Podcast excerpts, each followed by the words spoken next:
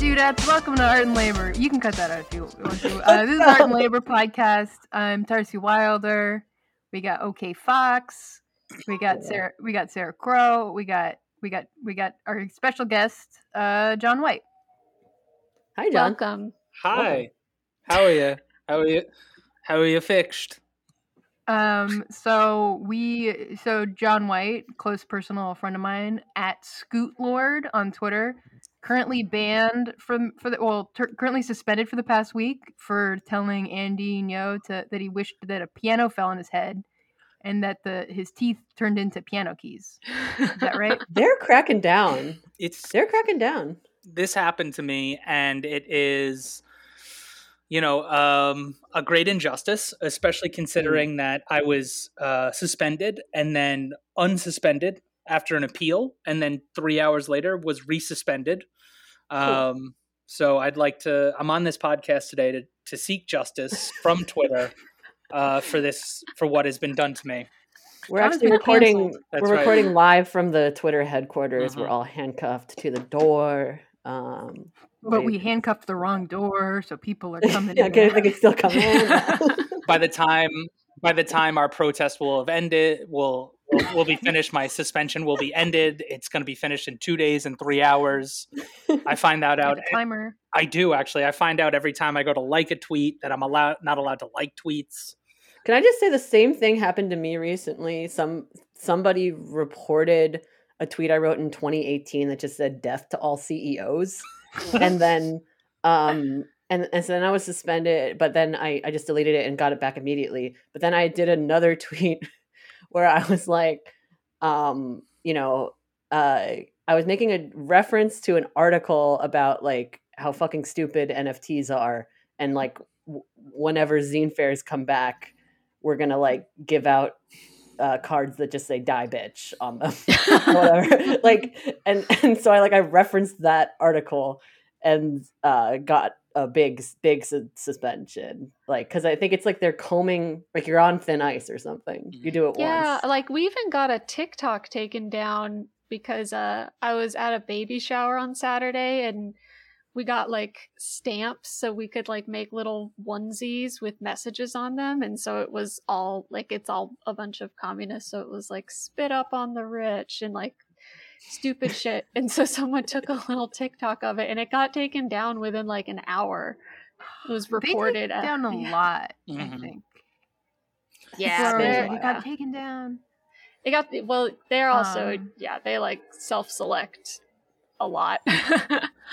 a lot of times i mean the last time i was suspended before this was for calling a loyalist a numpty um and and what's it- the Wait, slang? That's like Yeah, but what, what, is world that? is Ireland in? i mean Yeah, ireland so we yeah I asked John to come on because since he's suspended, uh, He I can't look at his. Twitter and find Oh, out yeah. what's going on in Ireland. Um, was a which, which is usually a great source to me um, to figure out what's going on. And so I thought that since uh, you know Irish ignorance is a real problem in America, uh, maybe John could explain some things. Uh, similarly, so because you were also suspended because he was talking about he was talking about Ireland, right? yeah so Stuff's popping off there. Yeah, so uh, there's currently, or there has been over the last week or so, uh, riots across the north of Ireland um, because the loyalist community. Uh, there's no one way to pinpoint why the riots are happening, right? But like the to start off with what's going on is like the loyalist community uh, is aggrieved because of various reasons. One of which is the Brexit has created a border in the Irish Sea between uh, the north of Ireland and the United Kingdom, and the there's been protests, and these protests have led to rioting in uh, loyalist communities, and so it's been really interesting to see it pop off on Twitter uh, because you have like Americans who are like who are conservative Americans who are saying things like, "Yeah, just wait till uh, the Irish Republicans get them you know, or um, the Republicans will straighten it all out. The Republicans will straighten it all out, or like, oh my God, look at Antifa. There's Antifa in Northern Ireland, Oh, and like man. because they Andy, because they both because they they they all wear black. Yeah, yeah, because Antifa and loyalists in Northern Ireland all wear black. Uh, it's obviously black bloc, um, and so Andy Nago or no uh, has like decided to like jump in and and have an opinion about what's ha you know about what's going on in the north of Ireland, and, and it was in that time where he said some dumb shit, and I was like, all right, bro, I hope a piano falls on your head and your teeth become piano keys. Um, right. and then I was suspended from Twitter, uh, and the riots continued unabated without my ability to opine. Uh, so, but yeah, so that's kind of what's going on at the moment. Um, the riots are happening. You know, like I said, you can't pinpoint it because of one particular thing. It's happening because of Brexit. It's not because of Brexit. It's happening because of the border, which is a result of Brexit negotiations. It's happening because, um, you know, supposedly, which I don't agree with, there was a funeral of a prominent Republican activist in 2020, and you know, it was a larger funeral, and over the course of you know the mourning of the loss of the activist, um, COVID regulations were broken, and there was no prosecution of Sinn Fein leadership because of breaking these COVID regulations. But really, fundamentally, it comes down to in the north of Ireland, um, since the Good Friday Agreement 23 years ago in 1998, um, the Catholic community has been able to make great strides in equality. And unfortunately, uh, in the loyalist community, equality feels like oppression. And, you know, these riots, I think, are um, a big part of that. Yeah, wait, and and um, explain like uh, Sinn Fein to our listeners, and uh, maybe yeah, some of the political parties at play here. Yeah. So, um,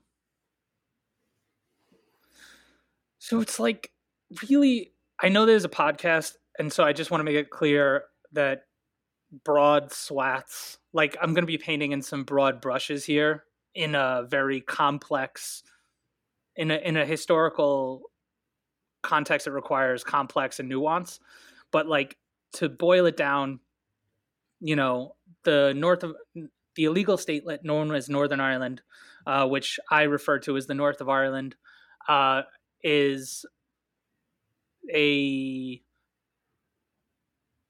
the northern part of the island of Ireland that consists of six of the 32 counties of Ireland. It was created 100 years ago as a result of the Protestant majority in the area not wanting to be a part of the rest of Ireland, which was majority Catholic. Um, there, it encompasses six of the nine counties of the province of Ulster. There are four provinces in Ireland Munster, Leinster, Connacht, and Ulster. Um, and Northern Ireland, the state, consists of six of the nine counties of Ulster, and three of the counties, Donegal, Monaghan, and Cavan, are in uh, the Republic of Ireland, which is the 26 counties of Southern Ireland. In Northern Ireland, the two main political parties today, right, the most powerful political parties are Sinn Fein, which represents the Republican community, uh, which um, can be seen as like the Catholic community, but not always, and the Unionist Party, which is the DUP, the Democratic Unionist Party, uh, which represents the loyalist tradition, which can be mapped onto the Protestant community.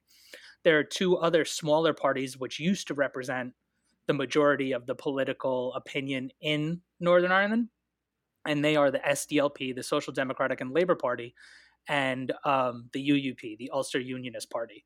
And today, those two smaller parties represent a more moderate form of um, nationalism and a more moderate form of loyalism. Uh, so today in government, you have Sinn Fein and you have uh, the DUP run by Sinn Fein is run by um, Michelle O'Neill, and uh, the DUP is run by Arlene Foster.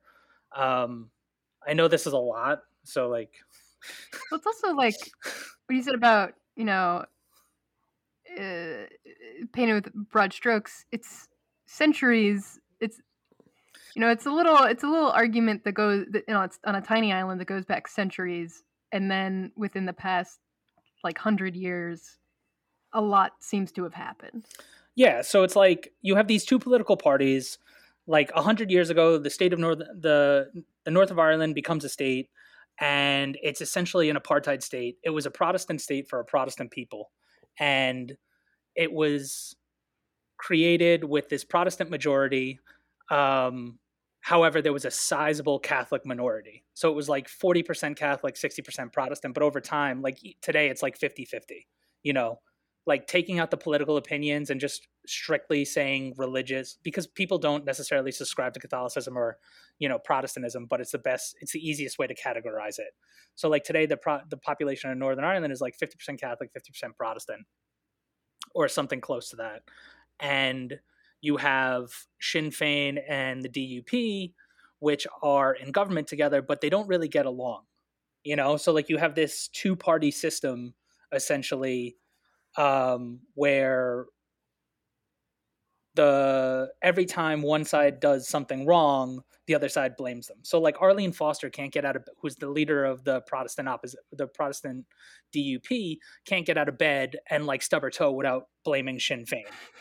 You know, like uh, a couple of years ago, the the government of the North of Ireland um, collapsed because Arlene Foster's DUP got caught stealing a bunch of money for like illegal wood cuttings. Like it's there's more to it, obviously, but they misplaced public funds and like they tried to spin everything and blame it on Sinn Féin. You know, uh, and and I think was, was she the one that that tweeted uh, that like oh these uh, these riots don't represent uh, loyal loyalism, unionism. The, let's focus on the real criminals. The uh, the people mourning the IRA leader Bobby Storey for that funeral.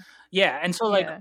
so like you have Arlene Foster who cannot get. Like I said, like she blames Sinn Féin for everything, and like these riots are happening, and the fact that they're even happening in loyalist communities shows that there's a tacit approval from the loyalist leadership that the riots are happening because like you have these incredibly sophisticated organized communities in the north of Ireland, Protestant and Catholic alike, and nothing happens in these communities without the approval of the leadership of you know uh, either Sinn Féin or in the loyalist communities, it could be the local paramilitary groupings, right? So when the Catholic neighborhoods of Belfast wanted to retaliate and riot, Sinn Féin uh, Republican activists were out in the streets uh, taking apart barricades and making sure the Catholic youths couldn't retaliate against Protestant incursions into their communities, right?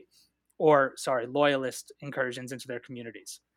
And so, you know, I think one of the interesting things about to understand about the north of Ireland is like, yeah, this rioting was spontaneous, I think, as a result of protests that were organized by random folks. But the fact that the rioting was allowed to continue over several nights showed that there was a tacit approval from loyalist leadership, uh, whether it was in the organized political parties of loyalism or from the paramilitary groupings uh, within the north of Ireland. So, you know, it's like basically the north of Ireland makes your brain melt. You know, um, like I grew up um, on the border. You know, like don't let my accent deceive you, but like I grew up. Like I'm 32 years old, and I grew up in like that generation that straddles before the uh, the Good Friday Agreement and after the Good Friday Agreement, and like there was a difference. You know, like like the partition of the north of Ireland from the Republic of Ireland had has had impacts in communities across the whole island. You know, like I know that after the Good Friday Agreement, like a road outside of my friend's house, which had been cratered for years by the British Army so that, you know, people couldn't get across it, like they built a bridge. I remember being younger and going to Gaelic football matches at Brewster Park in Fermanagh and seeing army patrols. You know, like this is like a real part of people's lives.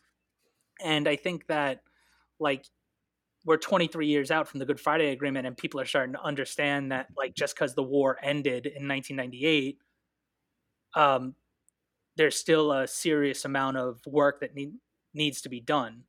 Like people in the north of Ireland understand that, but I think like it's really interesting to see the media outside of Ireland cop onto that as well. You know, so yeah, I I think like here in America we're not really taught um, world news or w- world uh, historic events uh, really at all, and and that's always like surprising when you talk to people with be- like either better ties to other countries or from other countries, and they're like, you just you never learned this, and it's like, yeah, we, we like, barely learn like American politics. we hardly well, learn anything. What's crazy is like, not for nothing, like, yeah, this is the United States, and people aren't going to learn about what happens in you know, like growing up in an Irish community, like in the United States, like I knew intimately what was going on in Ireland, not just because, you know, I was Irish American, but because like every July, which is called the marching season in the north of Ireland, when um, um, loyalist marching bands, what they do, there's a sense of triumphalism. I can't speak English real good, but there's like a sense of triumphalism that of like this colonizing class right? And so what they would do every July is they celebrate a battle that wasn't even fought in the north of Ireland every July 12th, where the Catholic army was defeated, right?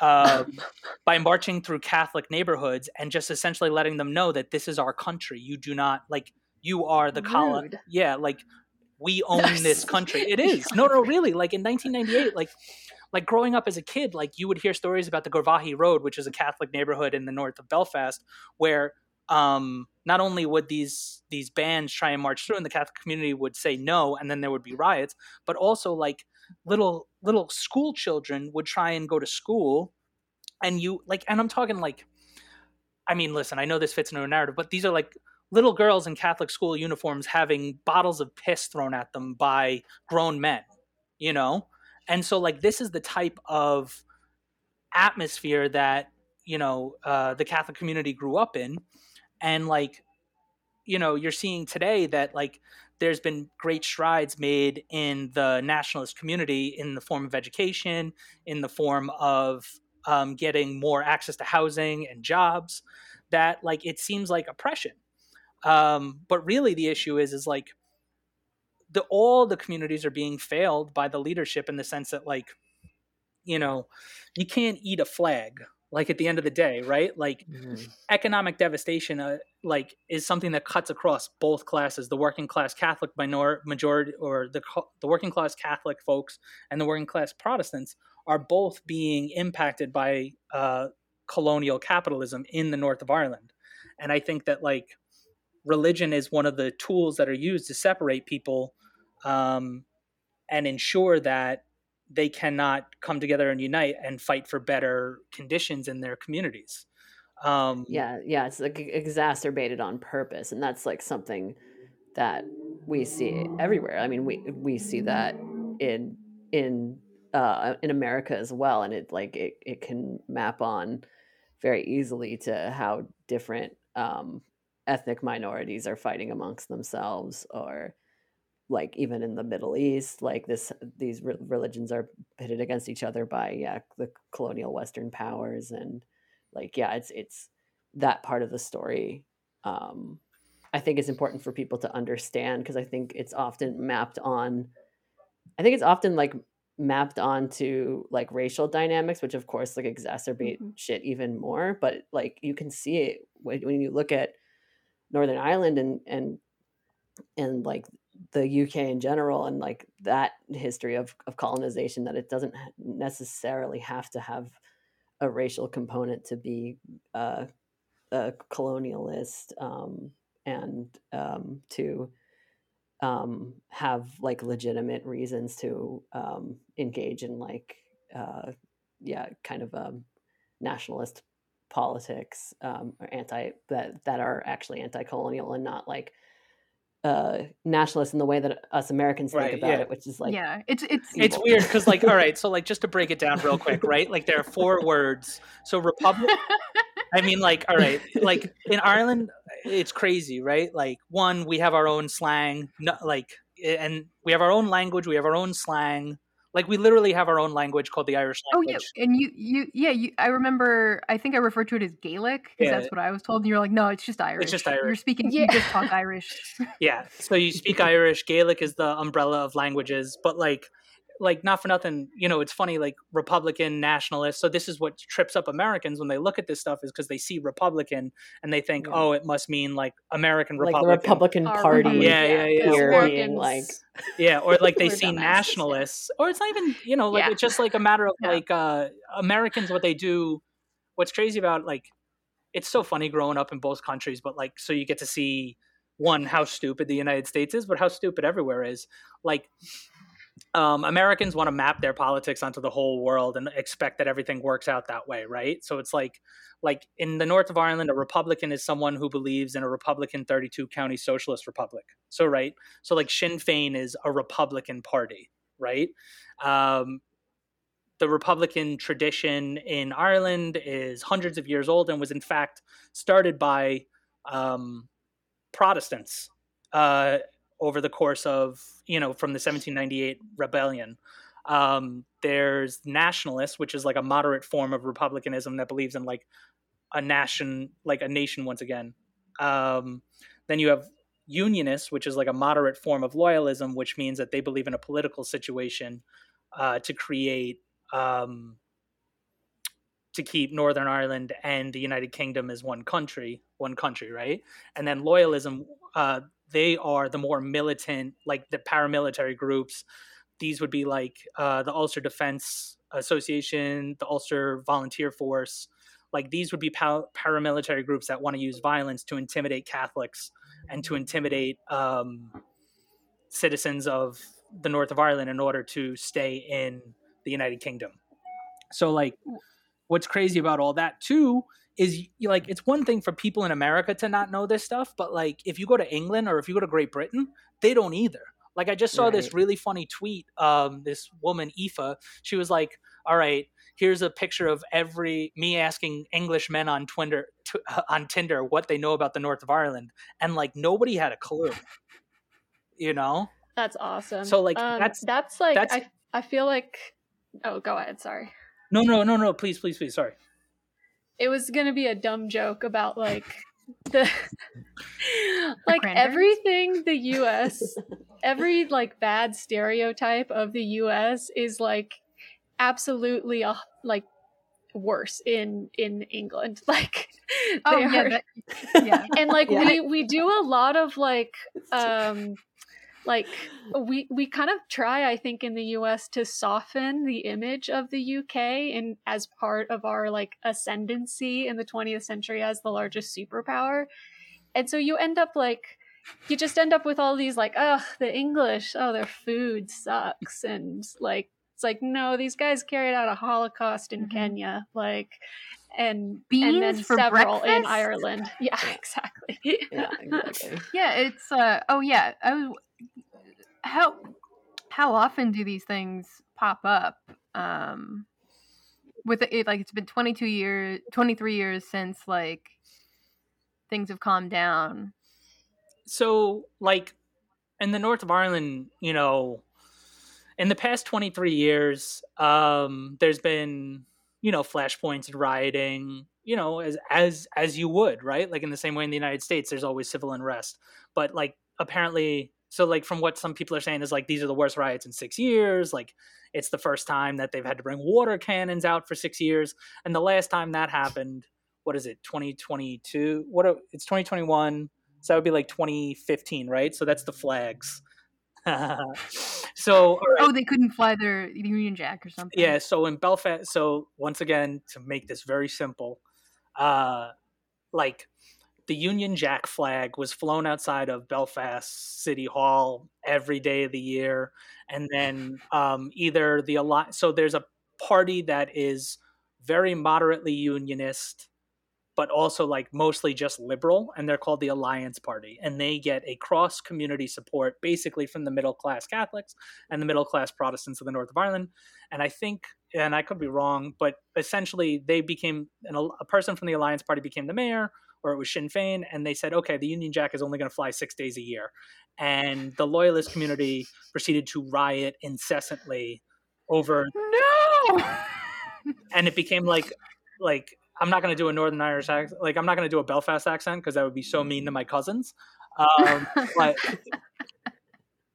basically, like it's called my flag, and like you had people screaming about flags, and like you had, and so like this whole new crop of unionist activists, somebody like, and like the the the thinness of their argument became very evident uh, very quickly, you know, in the sense that like, you know, they're fighting for these symbols because at the end of the day when you ha- when you look at like the issues in the loyalist community the economic devastation like it's very similar to what you see in the north of england. It's very similar to what you see in post-industrial irish towns or in post-industrial you know the whole west. You see um, working class communities that have been devastated as a result of neoliberalism. And the difference between the loyalist community and the republican community is um, in the loyalist community they're fed these symbols and they're saying that it's the rise of Catholics that are making it harder for you to have the life that you once had, which was basically like if you were a Protestant youth, you didn't need an education. You could just walk into a job at Harland and Wolff, which was the biggest shipbuilder in Belfast, or you could get all Right. these industrial jobs. Whereas if you were Catholic, you couldn't get a house, you couldn't get a job, you couldn't get anything. Um, and now what it is is it's become more difficult because Protestants now have to compete with Catholic youth for these jobs that um They're disappearing, but that's a larger thing that's happening. It's not, yeah. yeah I I do feel like there there are a lot of like similar dynamics depending on like like not like not I'm not saying like um United States national politics at all, but like in um like I often think about like if the United States really did like balkanize and like um our states were the size of European countries and like how how these things would be like talked about differently or like whatever because I I think about like um, my my area of Queens, right? So there's this big expose that just came out about um, Ridgewood, Queens, um, that gets into like the literal Nazi history of the neighborhood, like literal like um, like they would do these um, big gatherings at Madison Square Garden. Um, they were like friends of Germany. They were like all of these like homeowner types. Um, it's like extremely fucked um and um a lot of that shit like it, it like carries on and is like still kind of present in the neighborhood but there's there's also all these dynamics of like um different like uh descendants of immigrants so like I- irish americans um italian americans and like just all sorts of people here now at this point but the thing about this part of Queens that I think um, people might not understand is that there was all of these, it, it is kind of a post industrial town. Like there was all these factory jobs and they're all gone. And they were literally replaced with a mall. And the mall is called Atlas Park Mall, named after the factory park that used to be there. And Nice. they and and and of course that breeds reactionaries and it breeds these like like type of reactionaries that like are like you know um yeah the immigrants are taking our jobs like that is like the thing that is like the stereotype of middle america but it's right fucking here and like you know hip happen in uh ridgewood like you know it's like everywhere it's it's Yeah. it's very it's a dynamic that it, it, it keeps happening because of neoliberalism you know I mean, even in the I was watching uh, the Patriot Games, the 1979 documentary about. Uh, I, tweeted it. It's on YouTube. You can torrent it. Better quality.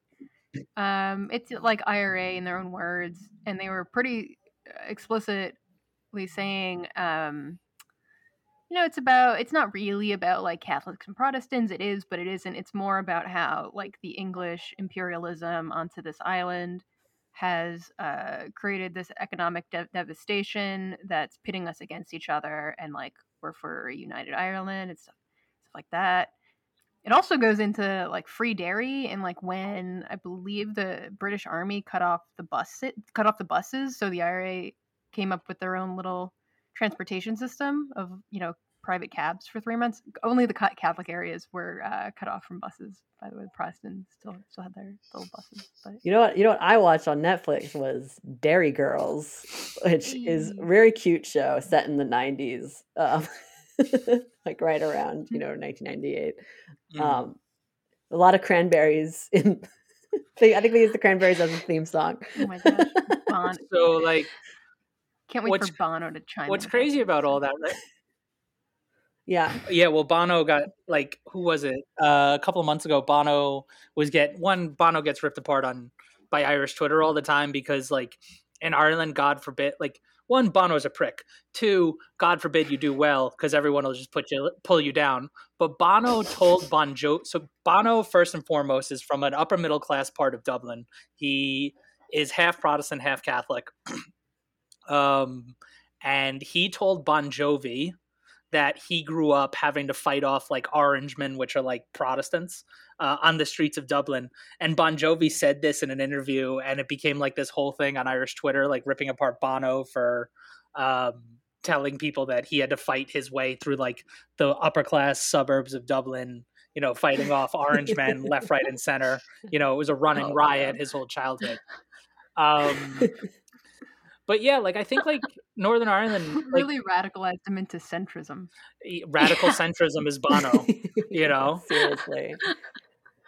It's oh, seriously. it's it's it's fucked. Um I think like Derry Girls is really interesting because it's like introducing this part of like first and foremost, like one of the problems with being Irish is like so much of our media and like so much of our writing, like as it goes to the wider world, is like it shows this part of like Irish working class life that is so fucking depressing. It shows that we have no joy and no life and no humor. Like it's all Angela's ashes, where it's like, and then the Shannon took my baby, and the rain came, and if Jesus was Irish, he would have died of pneumonia. My sister who You was know? already dead. my sister who was already dead. And then and then my mother. and I love this woman, and then she died of the consumption, you know, and like it's like not reflect. Like I grew up in a working class rural community um, in Ireland, and like that's just not the case, right? Like there was definitely struggles, like liberalism and the failure of the government north and south of the border has forced like I'm 32 and like everyone I grew up in my little parish lives on the west coast of Australia in a place called Perth. You know, Mhm. or they live in England. There's one guy that did really well for himself and he's a presenter on Irish TV, but like he was the exception, you know, and he's very funny. Um, but like, you know, you look at Derry Girls and like it shows this like how the struggle for into or the struggle or the troubles or the struggle for Irish independence, like really like it was an all-encompassing part of life but it wasn't every part of life or it showed that like there's a ridiculousness in keeping like how to separate working class protestants and working class catholics when there were so many similarities there you know? Um i think one of the interesting things about what's happening with brexit and like something that i've never noticed in my life is how a united ireland has never felt so inevitable as it has been recently. And I think what's coming out of the woodwork is you're seeing all these like first and foremost, don't read the Irish Times. It's uh like the New York Times, but based in Dublin. They even fucking allow Maureen Dowd to write a column. You know, Oh boy. you know what I'm saying? God. Like it's like it's like neoliberal trash. Um, read the read the Irish news. You know, read don't read the Irish Independent because that's even worse. Um, you know, um, but like yeah, I let's get a list of the Yeah. publications. you can read Anne Faublak. I'm gonna uh, write these down. Yeah, Well, I mean, like you know, I read the Irish news. That's how I found out somebody from The Sopranos just died today. Um, Wait, what? Who? the guy who plays the guy who plays Tony Soprano's father. Uh, he's a real bit character. Has died Oh. at 61. Oh, 61's young. That's oh, I'm so old that now I'm like 61. 61 is young. It is Serious. young. I didn't. So- I guess I haven't seen. 20, oh, he was Irish. No, no, he Was wasn't Irish. It just you Oh. know, it's a it's an important part of news. So You it was on the Irish News front page today. the. I Yeah. My channels Um, haven't picked up on it yet. but, I'm like- like, wow, they they hired an Irish guy to play an Italian. Uh, Ooh. br- Yeah. uh, building bridges.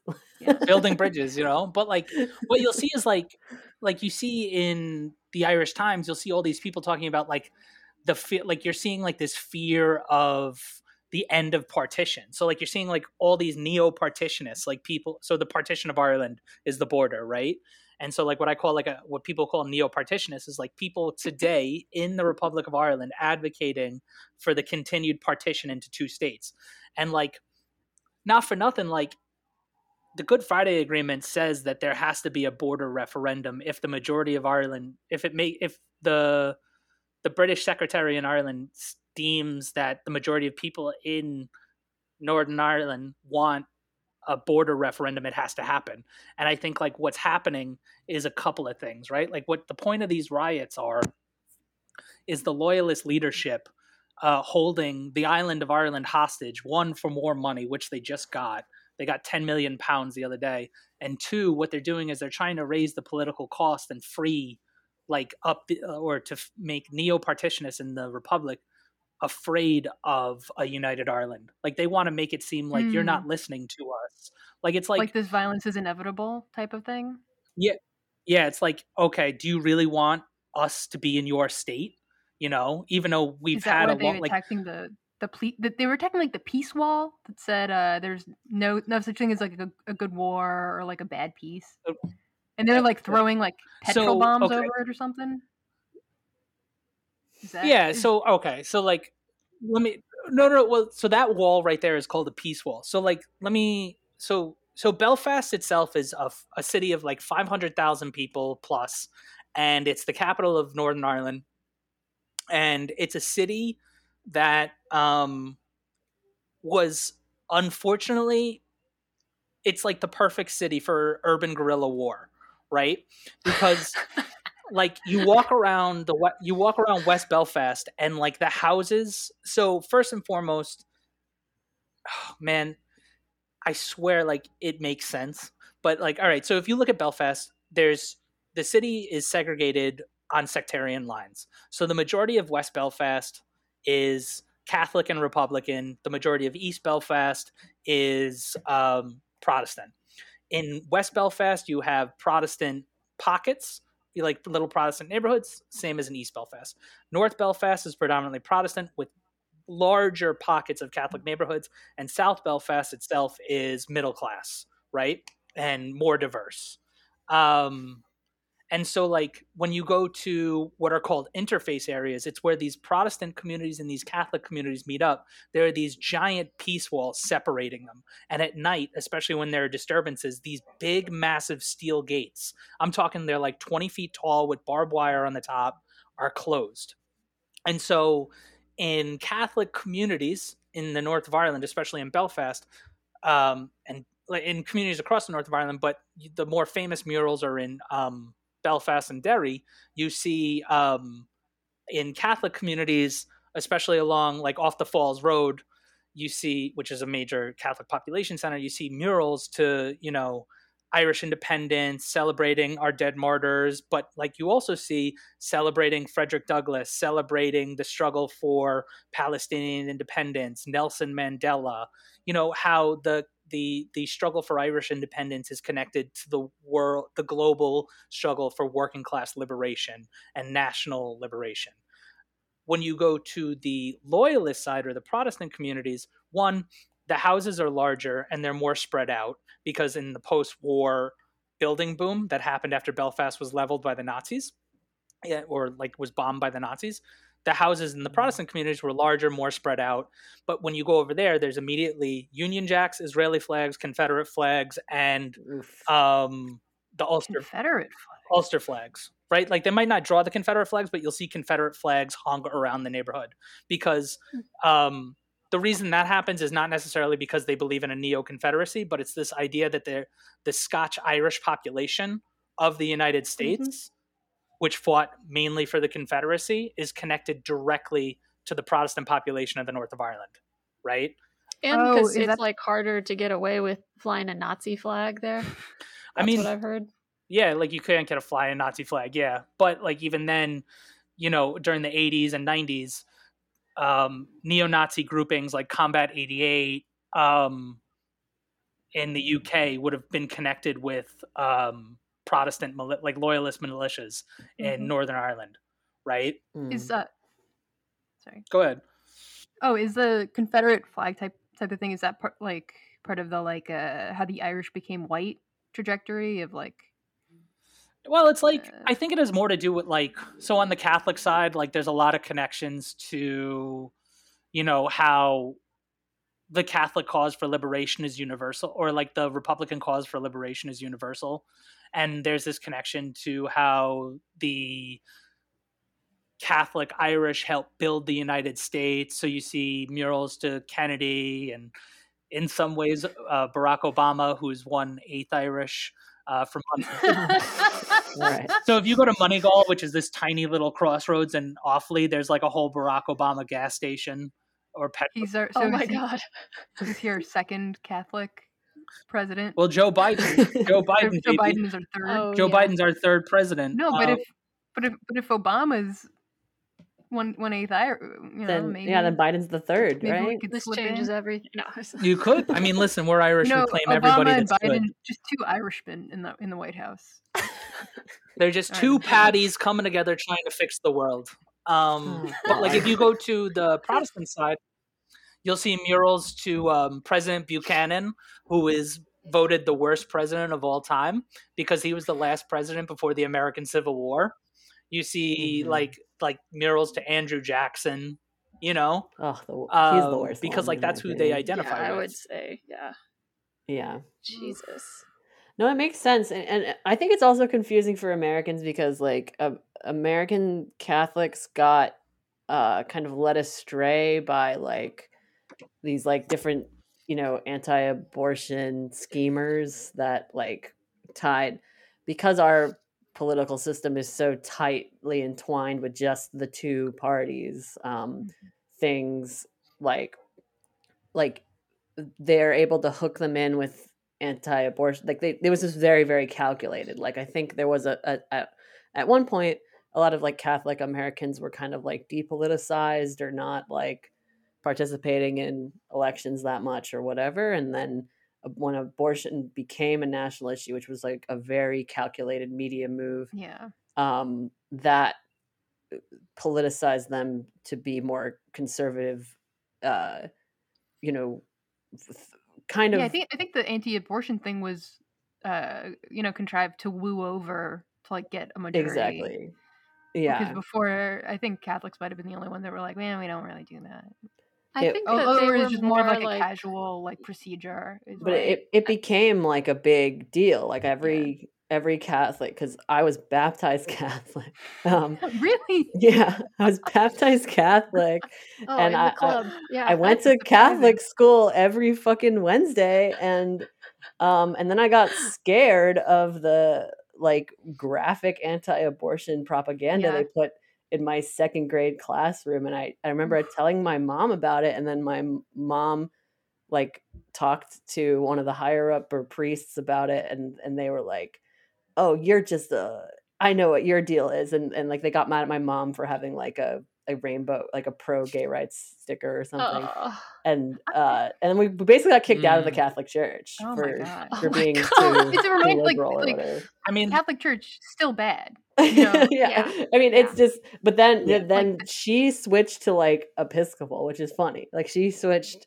Episcopal and then I at, at when eventually uh, I was a young teen and I was just like I don't believe in any of this. I don't want to do any of this. My dad is literally Jewish. He did like like this doesn't make any sense. Like we're like two why did we pick this one over like the other religion that's in yeah i I mean don't the like catholicism also has like very different contexts in different parts of the united states because i'm from texas and so like honestly the catholic church on some levels feels very like a little fish in a, in a big pond because like the the baptists are so insane and Right. the evangelicals are just Right. so so extreme and I think like they like the Catholics were, uh, it like it was the same move like Reagan in the '80s and trying to turn abortion into this thing that would like because my understanding my um, mom's family's catholic and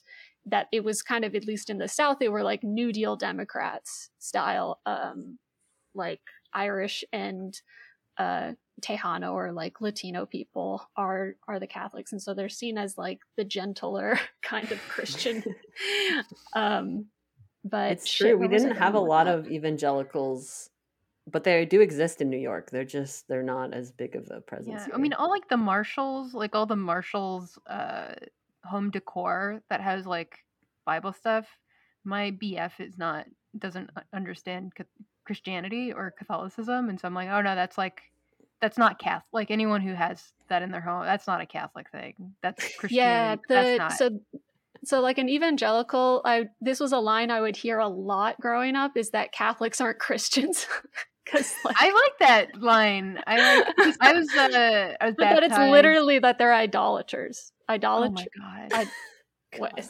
Yeah, I like having preparation. Yeah, we pray to Saint. But that probably is what it's like in Ireland too. Oh yeah. well, like, I well, mean, and that's also well, another thing not. about the that's Irish true. thing is like with the the the apartheid is like it, uh, they weren't arguing about like when a baptism should be. It's not like mm-hmm. oh, you, it's not like they're actually arguing about religion, right? It's are they? yeah. I mean, are they like yeah, oh so stupid like, Catholics? No.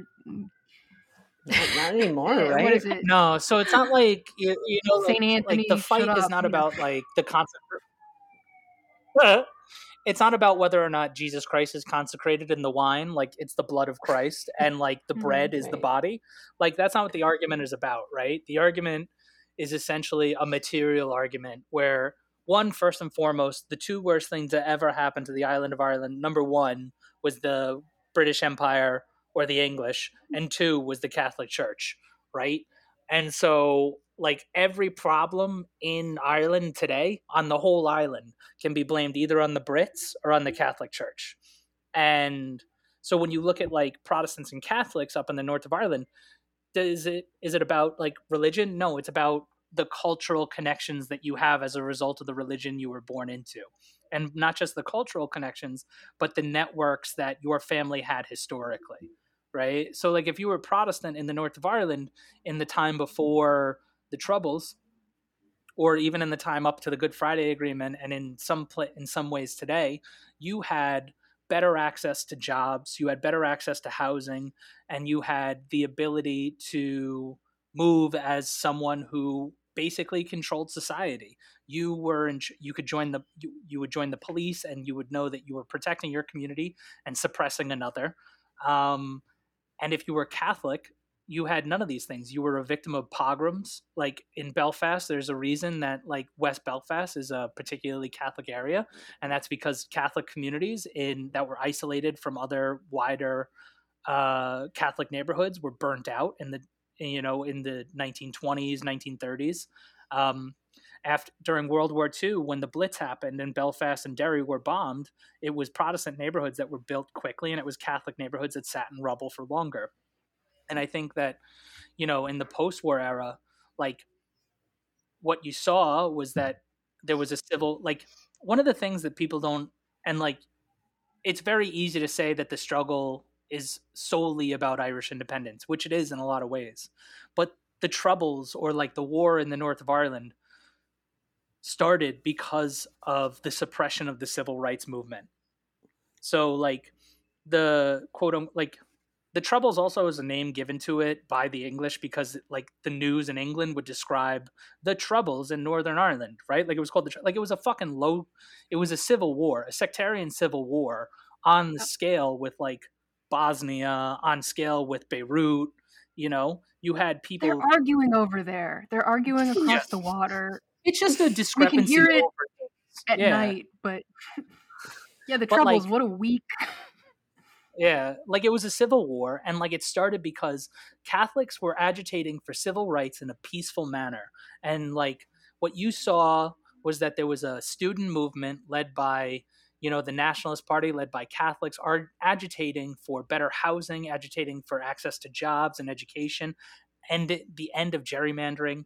And there are two things that are key. Is like one, there's parts of north the north of Ireland that are predominantly Protestant and predominantly Catholic, and one of the cities, the second largest city in the north of Ireland, is called Derry, and it's the it's called Derry City, and it is 80% Catholic, and somehow a city that was 80% Catholic, let's say there were 10 city council seats, 10 government seats, eight of those government seats were held by unionists, and two of them were held by nationalists. So the city was gerrymandered in order to make it so that the mm-hmm. Catholic majority had zero power.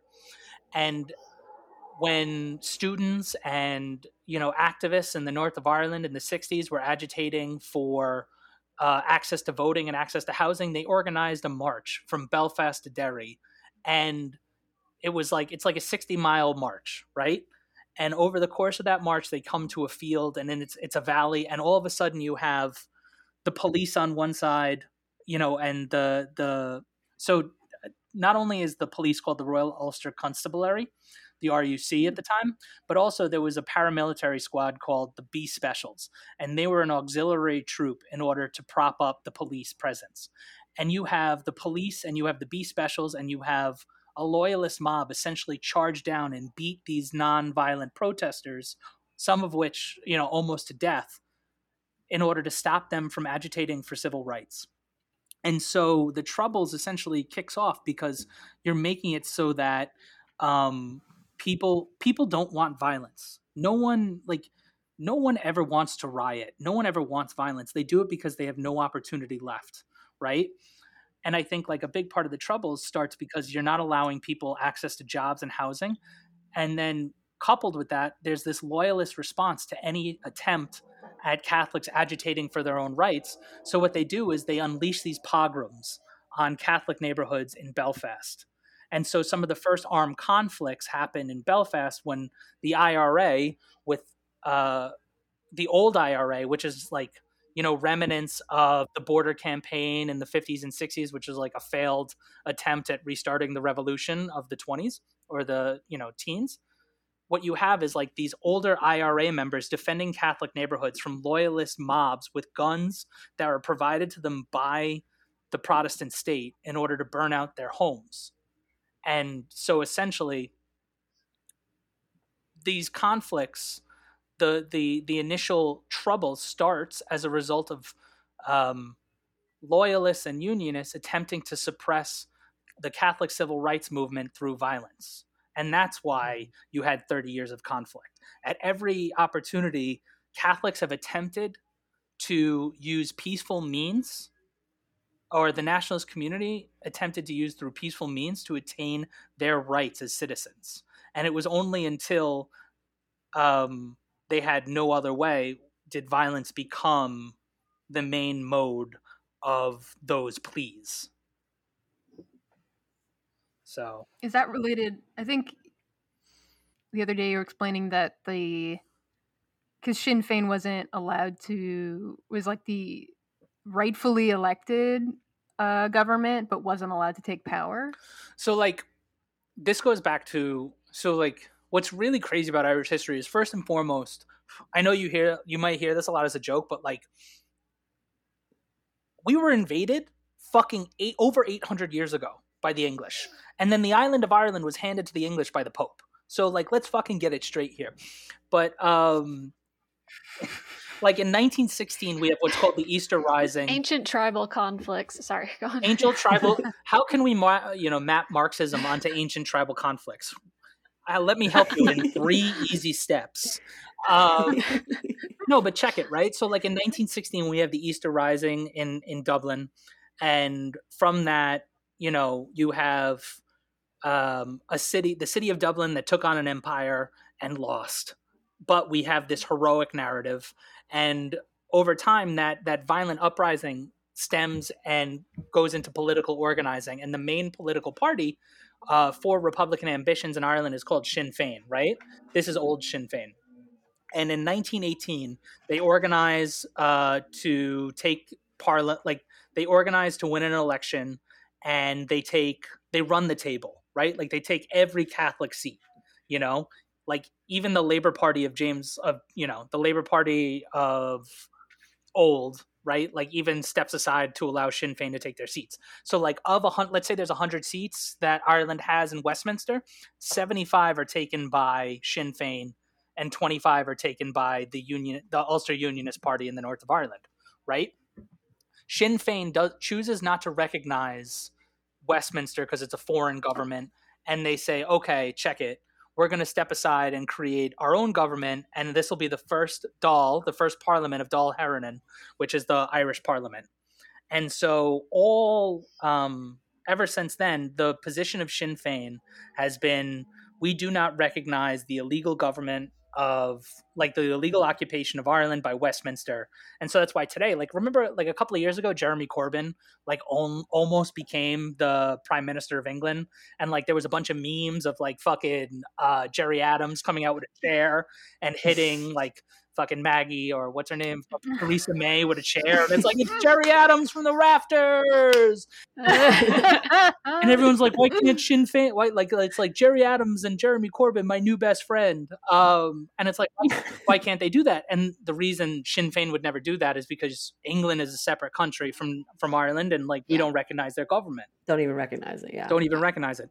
And so, like, you know, so the policy of Sinn Féin in Northern Ireland over time and Ireland has been to like recognize. So, like in 1986, Sinn Féin decides to recognize um, the Republic of Ireland and and run for elections down there. Or like in 1981, really, but 86 they take their seats, and then in 1998 with the Good Friday Agreement, they decide to recognize the state of Northern Ireland and take their seats there.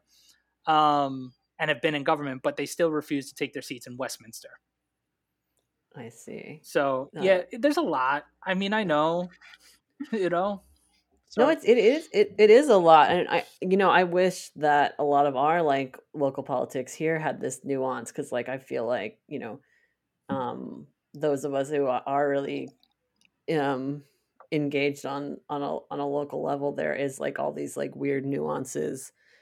Um, I'm yeah, I I I guess I um I'm wondering like what what people think about like different uh, strategies of emerging out of these like same uh, tired um, two political parties and um, t- pulling some maneuvers like that of our own in the United States. Is it possible? It, like me as like a an elections worker, sometimes uh, reading the elections handbook seeing how all those rules shake out. It's very, very difficult. They make it very difficult, I'll say. yeah, I mean, like, it's kind of interesting to see how like when you go to Belfast or when you go to Derry, like these are like especially in the nationalist and Republican communities, like these communities are incredibly politically aware, right? So like when you were arrested as a Sinn Féin activist or as an IRA member and you were in prison, you were immediately enrolled in if you chose to, but for the most part many did into open university which or or into Irish language lessons like and so like you have Sinn Féin activists who are thoroughly enmeshed into the works of Marx, uh, Fanon, you know, um, what's your man's name? The Brazilian fellow who talked about education, the pedagogy of the oppressed, right? Oh, Paul.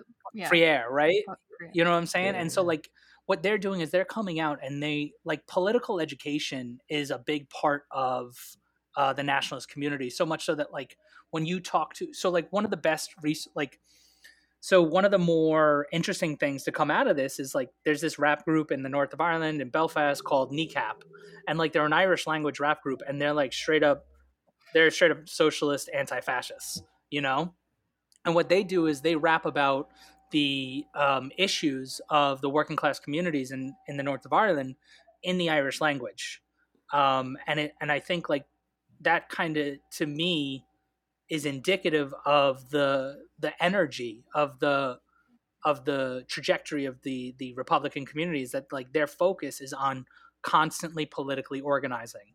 You know, like there is no vacuum of leadership, right? Like these people have an ideological socialist uh, political tendency, and they are moving forward with that in mind. That's the part that's kind of mind blowing to me that there's an actual connection between like what what people are feeling and like there is a political place for them. Although I'm sure like I mean I, when I was trying to think about this earlier with regards to Brexit, it's like the EU is not a solution to like the problems of Europe in general or Ireland, but then like that became this uh like the conversation there I think got really um smushed into just two answers and Yeah. like equivocates things that don't. Do you know what I mean? Yeah. Um, I think without with in in a vacuum of political education, you get just massive despair. You get just Right, yeah. massive like directionless. so America, yeah. Yeah, There's no yeah. yeah, there's no Blackfield, yeah. jobs, like there's no future, and then there's like a, a lost generation, and like I think I think that's kind of where we're headed, frankly. I think what was crazy about the EU and like the North of Ireland was like, like I remember I was a kid, and you know there was a big difference in one first and foremost. Ireland has always, until the '90s, had no money. You know what I'm saying? Like when we had like the Great Recession in 2008, I was a kid. Like I was a um, I was a teenager, and the prime or the Taoiseach of Ireland, Brian Cowen, gets up, and he was the architect of the fucking whole problem anyway. He says we've been poor before and we'll be poor again, so you might as well just get on with it. Like that was the argument he Jesus made, Christ. right? But like the EU, That's some Irish parenting. yeah, but like what the EU did was like it created this idea, like this almost complacency, right? This seamless Mm. border between the north of Ireland and the seamless border between the UK and the north of Ireland, and it allowed you to almost like the only difference between like when I was a kid, if I wanted KFC, we had to drive to Enniskillen, which was in the north of Ireland, right? When it was the night before um, Halloween, we had to go to Clogher, which is in Tyrone, like to get fireworks and to get cheap beer, right? Like it wasn't anything more like mentally the leap was like, yeah, we're in the north of Ireland and like but like you could almost it allowed for like this seamlessness, right? Like to forget for a moment that you know that there was this possibility of like what a free what a united Ireland would look like. And I think that one of the problems with the Good Friday Agreement and like that complacency is that it allowed people to kind of not not allowed people because I don't want to speak for like the people of Northern Ireland, right? But like today, society is not integrated. Ninety percent of people still go to schools of their own religion, right? So like if I'm Mhm. Catholic, I go to a Catholic school. If I'm Protestant, I go to a Protestant school. And like, not for nothing, it's the same stuff in the Free State, right? Like, I know growing up, like, one of the things is like, there's no rate, like, you can't look at somebody and figure out if they're Protestant or Catholic. But like, you, you what you do is you ask kind of questions, like, where'd you go to school, or like, how do you pronounce the eighth letter of the alphabet? Like, if you say, if you say H, you're a Catholic. If you say H, you're a Protestant. You know, like stuff like that, like Mm. silly questions. If, like, what soccer team do you support in Glasgow? If you support Ranger, you're a Protestant. If you support Celtic, you're a Catholic. You know, like these kind Man, of things. yeah. I was learning about all those soccer clubs, like in the the or football clubs, and then all like how some of them are like left wing clubs, and Yeah. like it's a way to kind of signal to people, yeah, I'm very very left wing because I'm into this football club. Yeah, and like you get to also signal like your your community, right? And so like Right. one of the things is is like what the what Brexit has done is like made it very obvious because the north of Ireland voted to stay in the EU that people want to be in the EU, but like they also made it like made it turned up the temperature for loyalists who want to say no no no no no like it's not going to be as easy as like a democratic election which is what we all agreed to 23 years ago you know like they're almost like moving the goalposts you know Mm. Yeah. Mm. so Right, yeah. They they are afraid. I mean, they're not like um fucking Tony Blair being like, "Yeah, let's uh let's do a referendum. It'll be fine." Uh, you know, like very very confident and then eating shit, you know.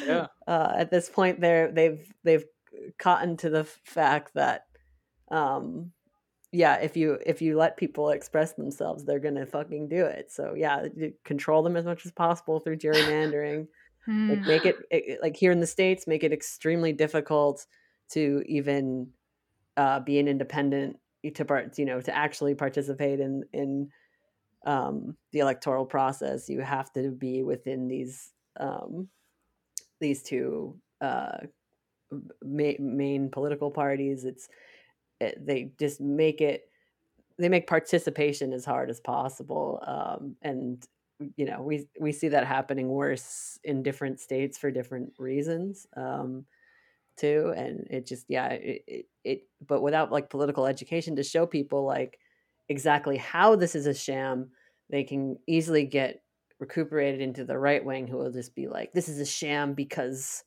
of um, or lumpin with lumpins. yeah like, yeah like, yeah yeah this is this is a sham because they the, the immigrants are taking their jobs or this is a sham because Or like, um, who cares anyway? Or like, right or like trump won also- and i'm gonna go to the capitol to, to tell everybody because i know that elections are a sham they are correct that elections are Mm-hmm. A sham like like but that's they're like, incorrect about some other things. yeah that's yeah that's what i mean Right. without like a Yeah. proper political education as to like Yeah. what actually is at play here that people just like m- the lack of communist teachers to like Yeah. sway sway you i haven't mm-hmm. uh, like present day because i have another question about history is that like because the there's these research it's because it's 800 year old conflict and then there's this recycling of like previous groups like the ira the provisional ira the real ira the new like what Oh boy.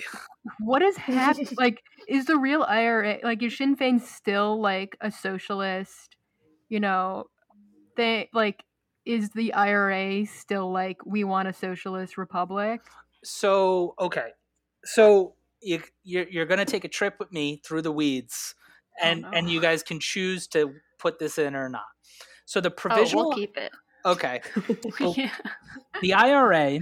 Um, okay, the IRA was the Irish Republican Army that fought in the War of Independence from, and it was an offshoot. Oh shit! Is my Mac gonna die, or is my computer gonna die? I might have to pause this real quick. But um, so like the IRA is an offshoot of the Irish Republican Brotherhood who fought in the 1916 uprising. The IRA fights the English army or the British army in the Irish War of Independence based on the legitimacy of the fall, the first Dáil in 1918, which I talked about, right? And so, um, the first Dáil that I talked about. Then, in 1921, um, the IRA wins independence but loses the six counties of the north of Ireland, and you know the the IRA then becomes the you know the republican government right? So like there's then a civil war in 1922 and in this civil war you have what's called the old ira fighting against the free state government the old ira loses their the old ira is made up of like people who refuse to take the oath of allegiance to the crown socialists communists and anybody who sees that you know the free state government is gonna like is not learning the lessons of colin colin connolly where like you're just gonna hand the government over to the landlords and to the bosses um, and the church.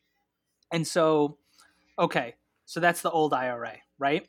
The old IRA exists from the 1920s to the 1960s, where they are flailing. They're interned during World War II because, like, there's this question of like, are they going to make things harder for England or the Free State government? Um, you know, because of like, you know, like you know england's if england's pro- like fighting in world war ii the enemy of my enemy is my friend so it's like is the old ira going to make nice with the nazis and import weapons in ireland in order to fight the english so the free state government interns everybody in in the Curragh.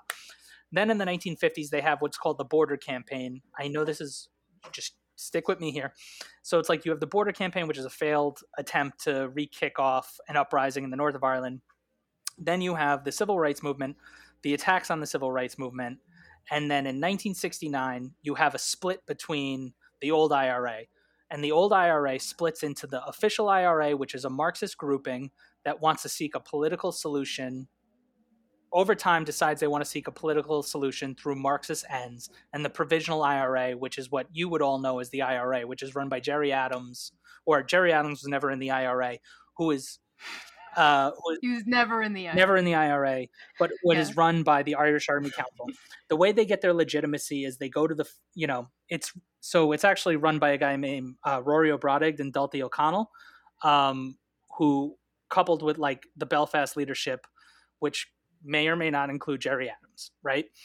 And so that So he, he still denies that he was in the IRA. yeah and so like that's But- that's 1969 and then so from 1969 until 1998 the provisional ira fight a struggle for irish independence um, and in 1998 they signed the good friday agreement as a result of that the of, as the result of the good friday agreement and the recognition of the state of northern ireland a set a portion of the ira splits from the provisional IRA, and that's what you know as the real IRA, right? And so it was run by a game a guy named Mick McKivitt, McKevitt, um, and what they they became the largest grouping of uh, the IRA in the north of Ireland.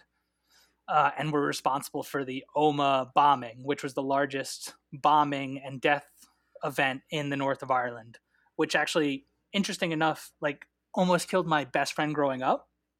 So like Jesus. what's crazy is like my best friend one of my best friends growing up, his uncle was in the IRA and and died, was killed in action, right? And then like every summer, like you would go everybody goes back to Ireland like, you know, to go hang out with their cousins or their grandparents or whatever. And so my friend is back in Ireland and like he lives uh, in a small his family's from a small village outside of Omagh, which is like a big town in Tyrone, and the Omagh bomb blows up, killing 29 people. And the only reason he didn't just drive by it was because he was stopped at a red light. Oof. You know what I'm saying? Oh my god. And so, like, you have that in 1998, and like that totally changes the conversation around um, the was, IRA. was that before Good Friday? No, that was after the Good After Friday Friday. Agreement. So then people are more like skeptical of the tactics, or Well, they are and they aren't, right? Like, they were always, everyone, like, bombings and all that were never really. No one was ever happy about the tactics. Right. Like the the amount of support um, in the community was not always high for bombings and stuff, but there was always high support depending on things that the British Army did, right? So like the IRA would get a lot of support for defending their communities. They'd get a lot of support after internment because like the British Army would do this thing where they'd only intern Catholics. Uh, they got a lot of support. Um, this, this wacky thing. yeah. Um, I might have to go get my charger. Um, but like, yeah. uh, Oh yeah, perha- go, go for it. do you mind if I Perhaps, pause like- real quick and just get my charger? Yeah, well, totally. Yeah, or you- just go for Let it. me just. I'm just gonna stop the recording, and then we can like I'll go back too. say Sorry. goodbye. Thank you so much, John, for coming on the show. There's a whole part two we recorded that's on our Patreon that people can check out if they want more. John, it was lovely to talk to and very um, nice history lesson we got. And then we talked a lot more like weird strategies and left gossip um, in the second half. Uh, um, but yes, thank you so much. Where can people find you besides Twitter, or is that the main one? Yeah, no, I don't. I'm just some. I'm a humble stiff, just a city worker. I don't really have. Like, He's a member of the working class. Yeah. Oh, It's right. Scoot Lord with two zeros, though. Oh, by the way, That is so. that is so embarrassing, Darcy. It's so, like Scoot Lord. I. no, it's great. I told somebody asked me like, "What's your Twitter handle?" And I said it. I was like, "Scoot Lord," and like immediately got embarrassed that I said it. yeah, yeah. Have try having come, come, come, come like as an Instagram, and then I have my like personal one that I started because I was like, I gotta get away from this. And now when I when someone asks for my Instagram and it's in like the company of someone else who knows the come one, and I say, "Yeah, where's he dialed?" Or they're like, "Wh- "What about your come Instagram?" And it's like, oh, Darcy. I like those because it's just the real era of screen names. That's right. yeah, it's true. Yeah. That was Yeah. why I hated Facebook. That's right. My Yeah. my face, my face, MySpace was the last true. uh Yeah. Anyway. Yeah. Anyone else have any? uh Anyone have anything plugs? coming up that they want to shout out? We're gonna be at SUNY Purchase digitally on on the nineteenth. Uh, so if you go to SUNY Purchase, you can listen Yeah. to us Shout again. I wish we could go in person, be at the I know, Stude. I know, me too. And I went back once, and it, it was a little weird, but it was cool. I've gone back for the Zine Feast because I started Zine Feast, and so I'll go back. And I haven't gone to all of them, but I've been to a couple. It's very cute. I just um, love going on the Metro North. Oh, Yeah. That's the thing. Next time, yeah. All right. If if this shit ever ends, SUNY Purchase have us back. and we'll- Yeah. we'll, do Yeah. culture shock. we'll point out our dorms. yeah. Bye. Bye, everyone. Lots of fun. Let's have fun. Let's have fun. Let's have fun. Lots of fun.